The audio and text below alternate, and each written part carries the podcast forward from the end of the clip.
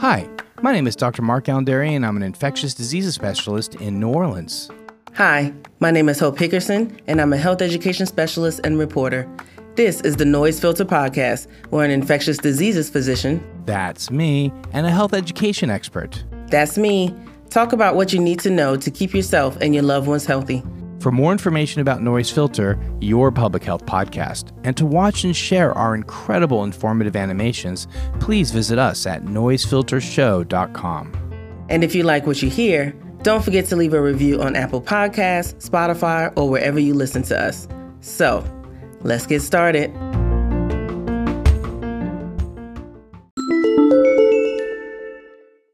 All right, everybody, welcome to Noise Filter.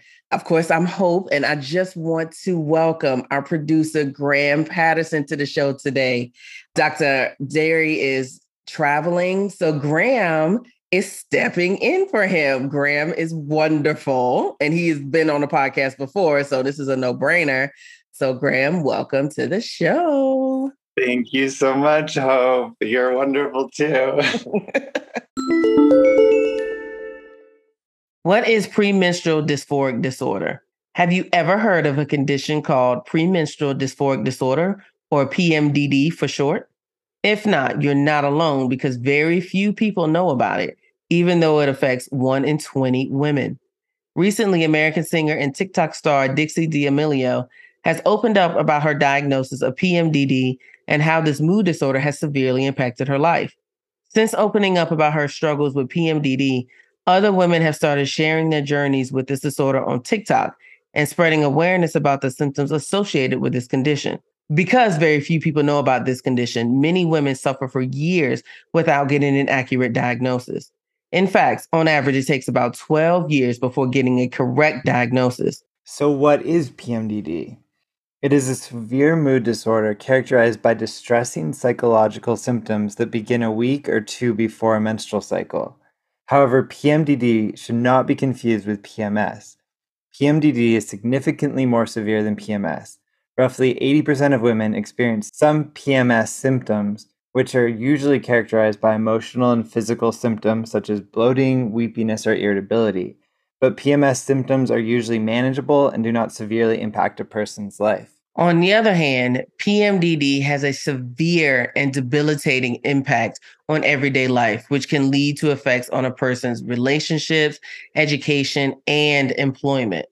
Many of the physical symptoms of PMDD are the same as PMS. However, the psychological symptoms of PMDD are severely worse.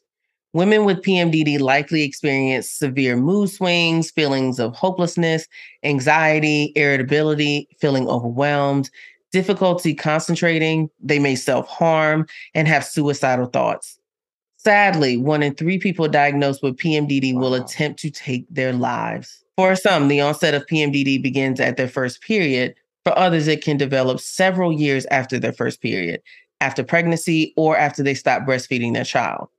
The causes of PMDD are poorly understood, but researchers believe it has a genetic component and that an imbalance of hormones play a role. The treatment course for PMDD differs for each person, but typically doctors will prescribe an antidepressant and recommend going on hormonal contraceptives in order to re- in order to regulate the drastic changes in hormone levels that likely trigger these episodes.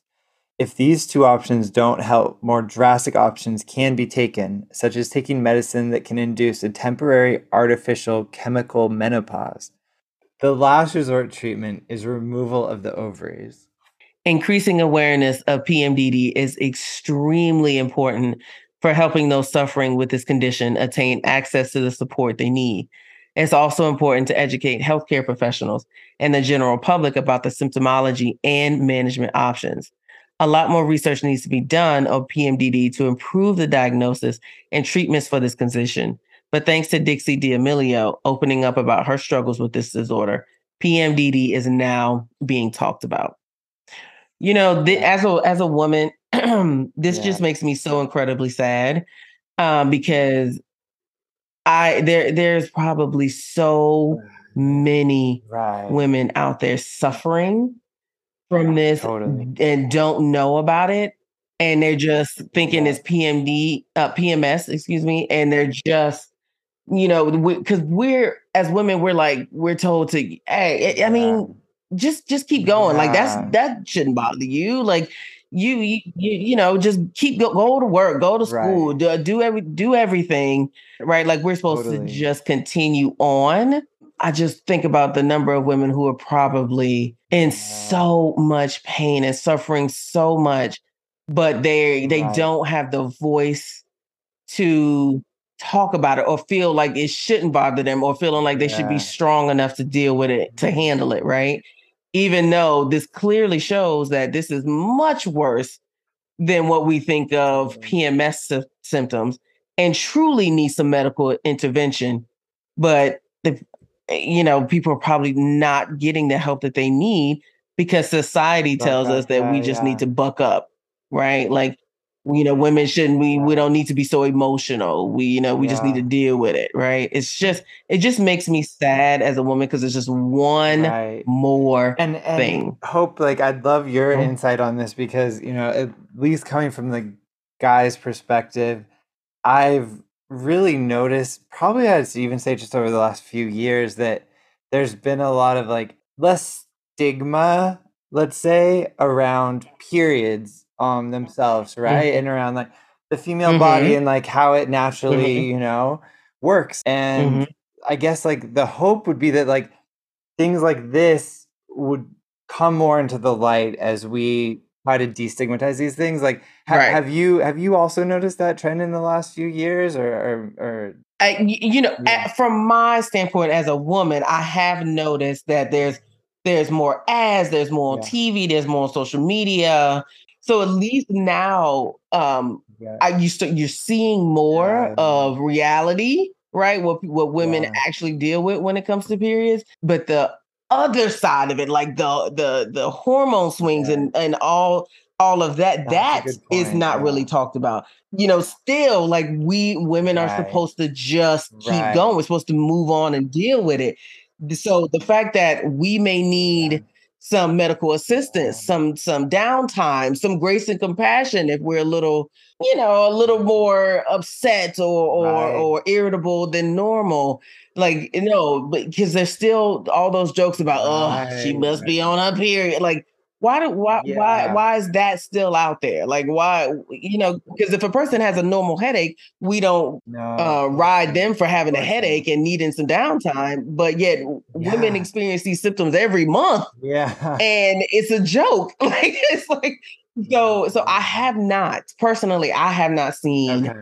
a change in that that's the whole point and benefit of right. you know us talking about this on this podcast because hopefully somebody will hear this who will share it with someone else who talk about it in their families, who then talk about it with here.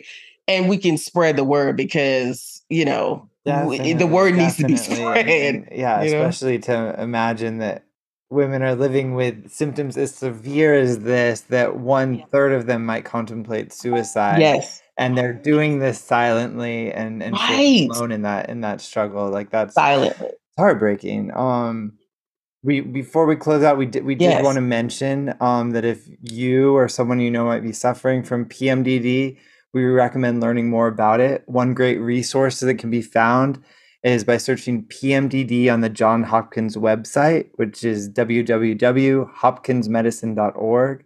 There you can also find more information about how it's diagnosed and treated, as well as next steps you can take to find help. Thanks for listening to Noise Filter, your public health podcast.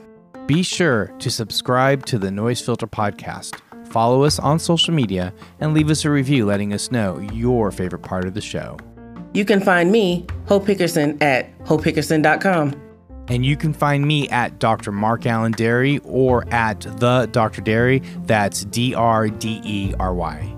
To see and share our amazing animations and find out more information about us, the show, as well as links to our social media, go to noisefiltershow.com. We are grateful to our sponsors, including Access Health Louisiana and the End the Epidemic Initiative, who are working to bring equitable health outcomes to everyone they serve. Hope, any last words? Stay well out there, folks, and continue taking steps to keep yourself and your loved ones healthy. That includes exercise, a good diet, getting adequate sleep, and seeing your healthcare providers regularly. And protect yourself and others by getting the COVID 19 vaccine and booster, wearing a mask, and social distancing wherever possible. Remember, health is a human right.